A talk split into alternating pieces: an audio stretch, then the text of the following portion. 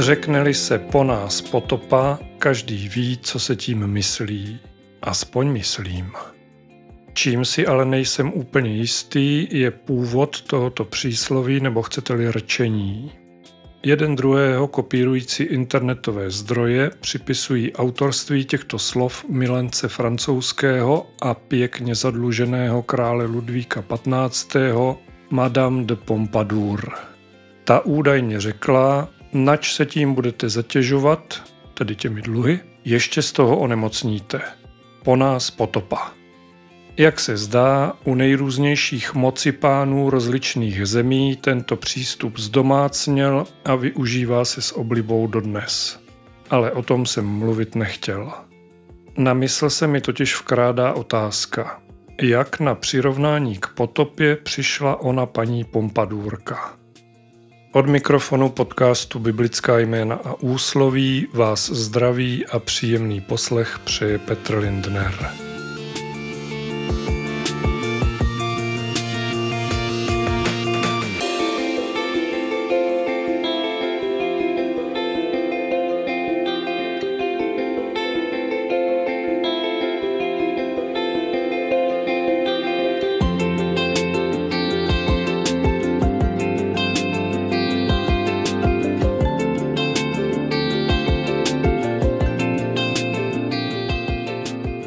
Nechci si hrát na tajemného. Moje otázka po původu úsloví po nás potopa samozřejmě míří k Bibli, protože v ní jednu doslova vzorovou potopu máme.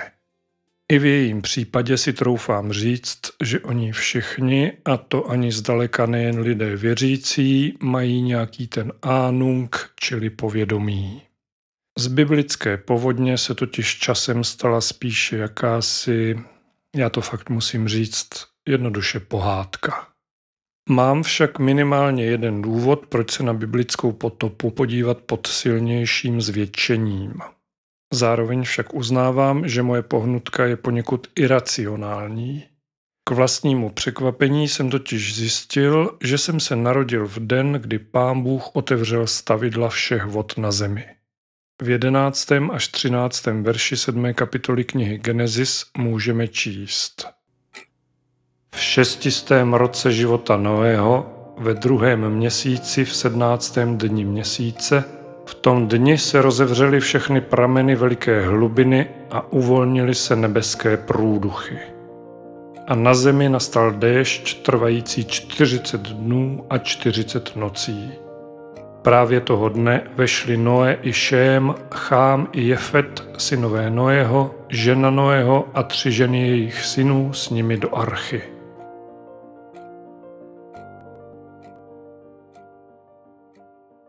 Ve druhém měsíci v sednáctém dni měsíce a já jsem se narodil 17. února. To jsou věci. Ale abych vás zbytečně nemystifikoval, ono je to od pravdy poněkud vzdálenější a nemyslím ty tisíce let, které nás dělí.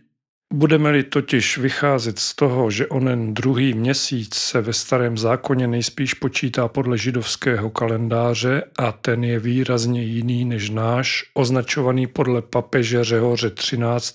jako gregoriánský, pak biblická potopa nezačala v únoru, ale až někdy v listopadu, zkrátka nikoliv na začátku roku, nýbrž na podzim.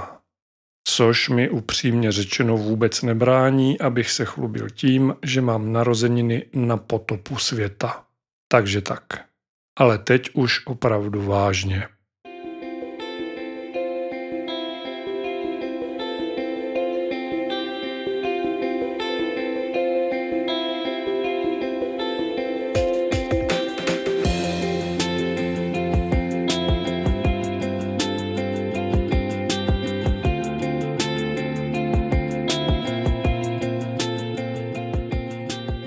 Prvním poněkud zarážejícím faktem je, že se potopa světa, čili jeho zničení, odehrává hned na začátku Bible. Před chvílí jsem četl ze sedmé kapitoly knihy Genesis, tedy z úplně první knihy celé Bible, přičemž o potopě se začíná mluvit už o kapitolu dříve. Kdybychom naši knihu knih otevřeli na úplném začátku, tak v prvních dvou kapitolách pán Bůh tvoří svět. Třetí kapitola pojednává o prvním hříchu Adama a Evy a jejich vyhnání z ráje.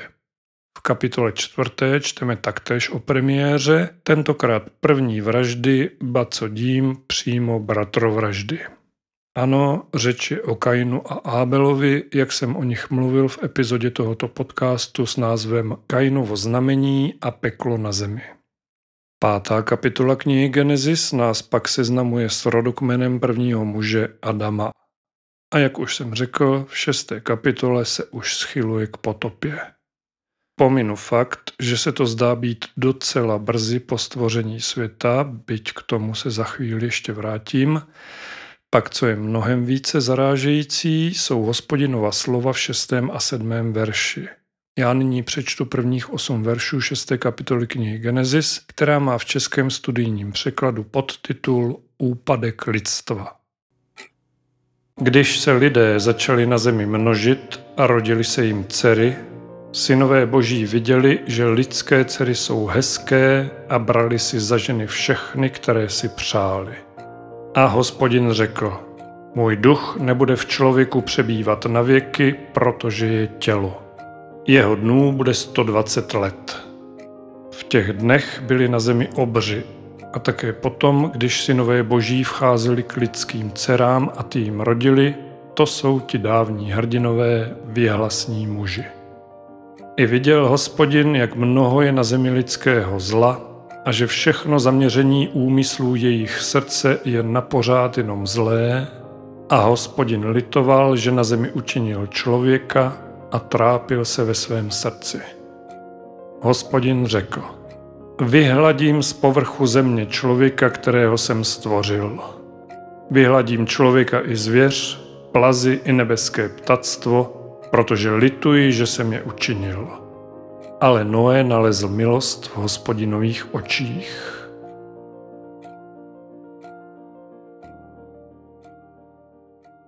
Nebudu rozebírat to, že člověk je od pradávna tvor své hlaví a má neúnavnou touhu dělat si, co se mu zlíbí. Zastavím se u dvou znepokojivých slov, která mají slovní základ litovat. V šestém verši čteme, Hospodin litoval, že na zemi učinil člověka, abychom hned v následujícím verši viděli napsáno, vyhladím z povrchu země člověka, kterého jsem stvořil, vyhladím člověka i zvěř, plazy i nebeské ptactvo, protože lituji, že jsem je učinil. My křesťané se učíme, že stvořitel je milostivý a odpouštějící, že miluje své stvoření, nás, lidi. Jenže právě jsem přečetl, jak pán Bůh lituje, že stvořil člověka. Hned v šesté kapitole první knihy Bible. Nerad bych se rouhal, ale chce se mi říct, to tedy pánu bohu nadšení pro člověka moc dlouho nevydrželo.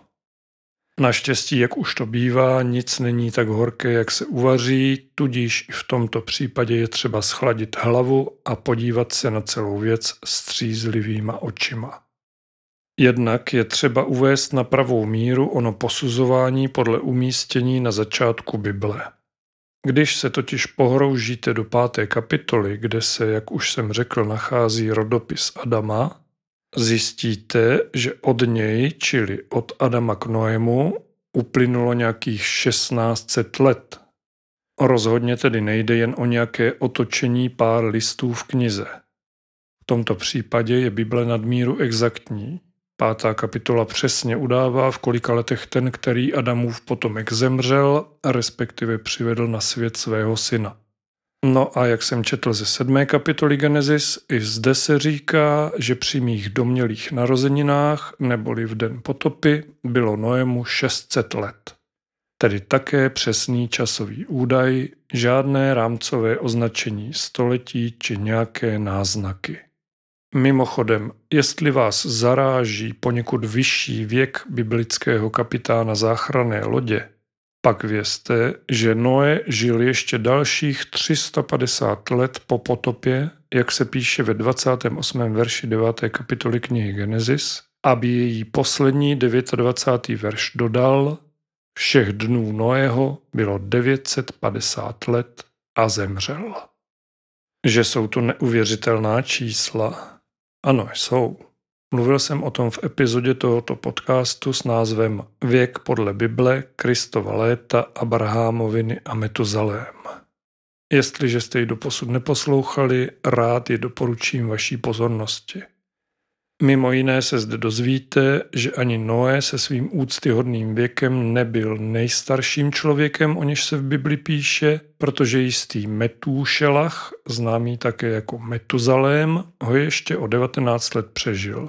Jak o tom hovoří právě zmíněná pátá kapitola knihy Genesis s Adamovým rodokmenem. My však pojďme zpátky k biblické potopě. Stále totiž neznáme odpověď na otázku, proč pán Bůh potopu světa vůbec dopustil.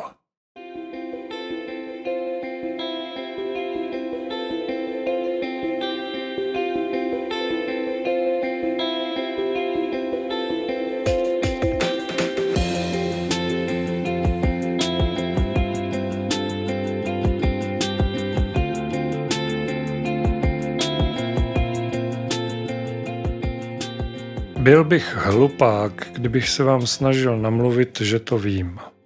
Nevím, proč stvořitel světa došel k názoru, že nic jiného než zničení celé země člověku nepomůže. A nevím ani to, kdo byli ti obři pokolení Nefilim, jak je pojmenovává překlad Jeruzalémské Bible, kteří před potopou pobývali na zemi, o čemž také čteme na začátku šesté kapitoly knihy Genesis.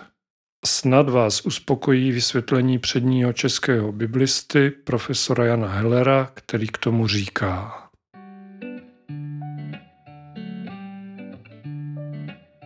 Pro správný výklad Genesis 6 je třeba si uvědomit, že synové boží byl běžný titul staroorientálních vladařů nebo jejich heroických polobožských předků. Oddíl je zřetelnou polemikou proti zbošťování králů. Když se údajně božské spojuje s lidským, vznikají z toho zrůdy a nestvůry, hebrejsky nefilim. Tento oddíl je nejostřejší ranou do tváře staroorientálních vladařů v celé starověké literatuře. Co se všichni z biblického textu dozvídáme v celku jasně, je boží zklamání schování lidí. Proto nejprve stvořitel člověku zatrhne stovky let dožití, jak jsem o tom mluvil v souvislosti s věkem Noéma. 120 let musí stačit, určí Bůh a basta. Jenže, jak víme, i 120 let je mnoho. Člověk je schopný napáchat spoustu zla za mnohem kratší dobu. Náš nebeský Otec se proto rozhoduje k extrémnímu řešení.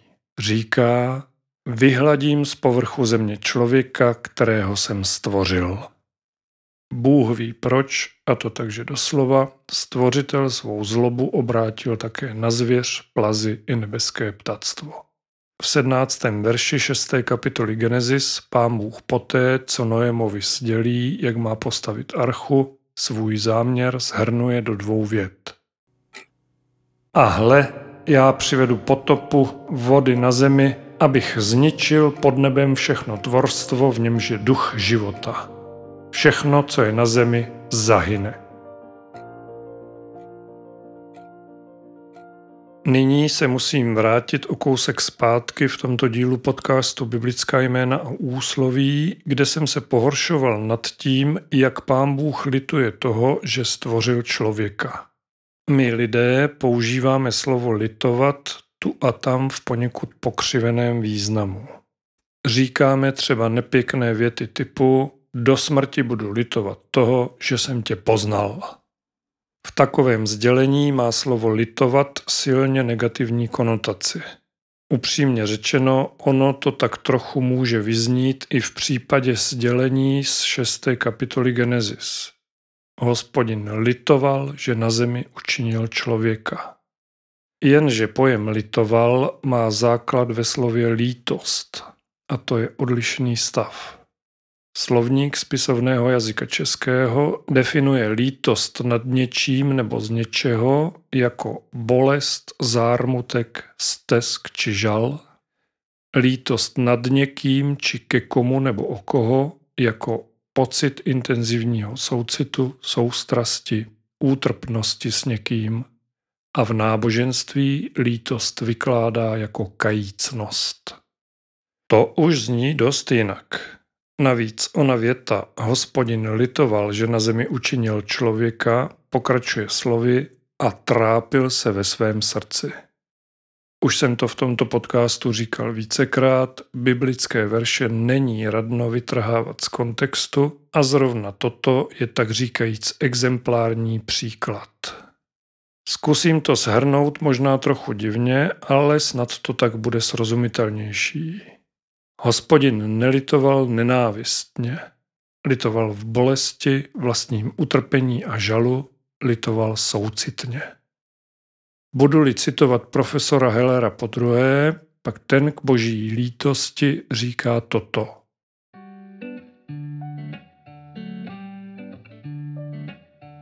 V Biblii je několikrát psáno, že hospodin litoval svých rozhodnutí.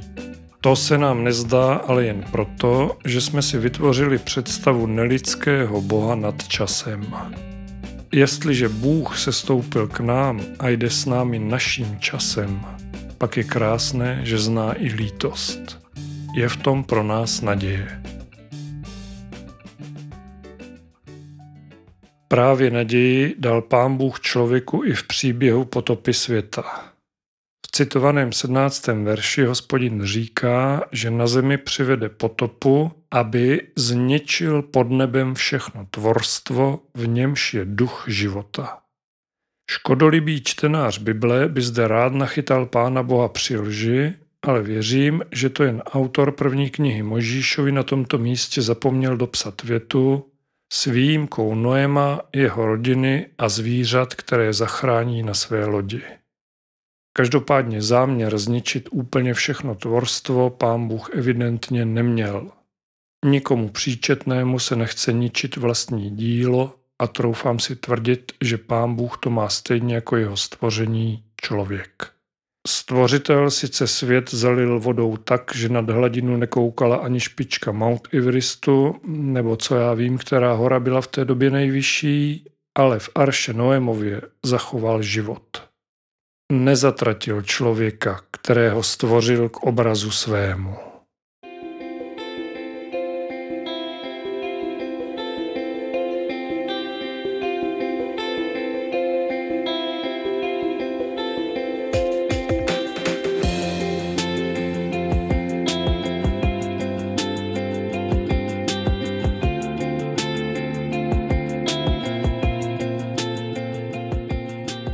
Zazvonil zvonec a pohádky je konec.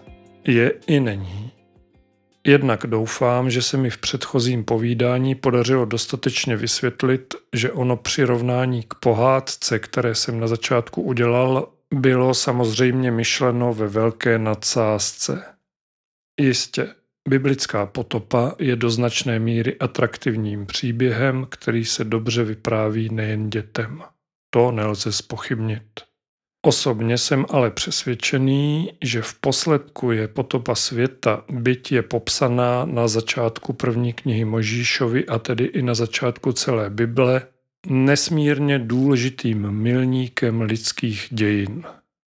Pán Bůh zde poprvé udělal tlustou čáru za minulostí, aby člověku dal milost začít znovu a lépe. Tato událost bude mít o mnoho let později svou cover verzi. Tím nemyslím nic jiného než ukřižování a zmrtvých vstání Ježíše Krista. Poslední oběť. Boží syn, člověk a Bůh v jedné osobě na sebe vezme všechny hříchy lidstva, aby stvoření člověku bylo odpuštěno.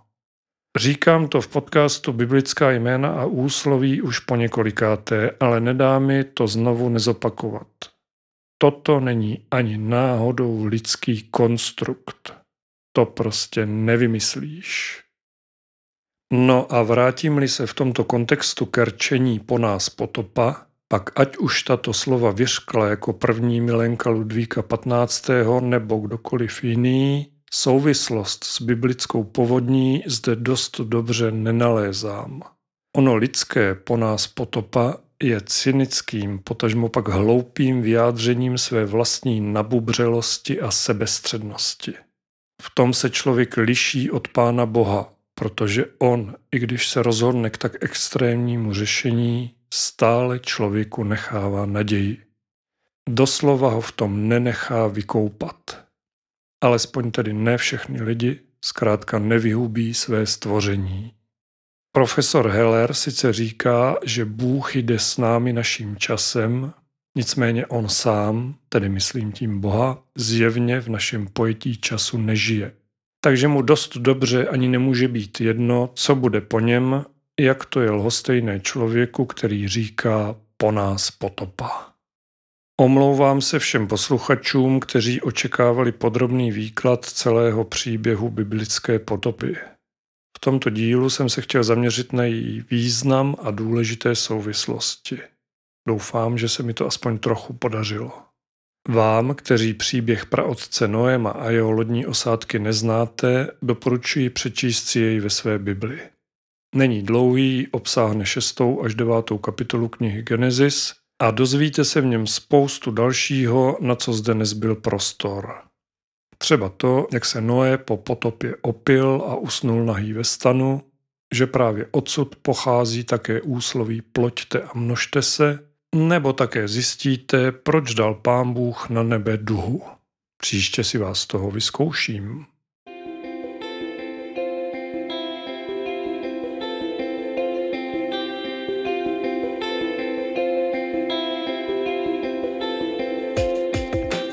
Jsme na konci tohoto dílu plného vody, ale také naděje.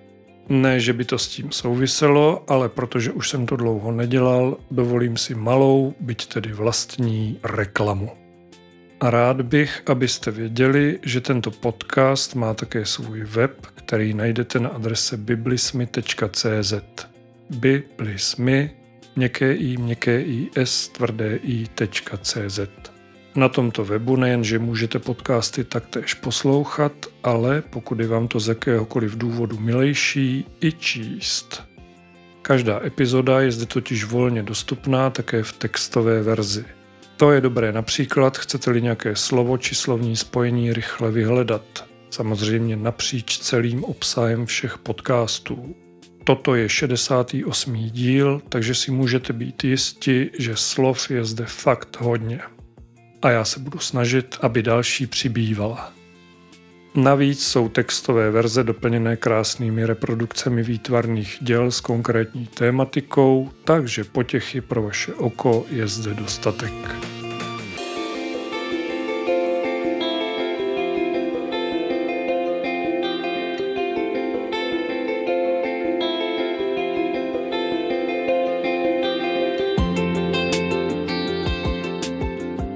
Tento podcast má také svou facebookovou stránku. Najdete ji lehce, stačí do vyhledávacího políčka na Facebooku zadat biblická jména a úsloví a za chvíli jste na místě.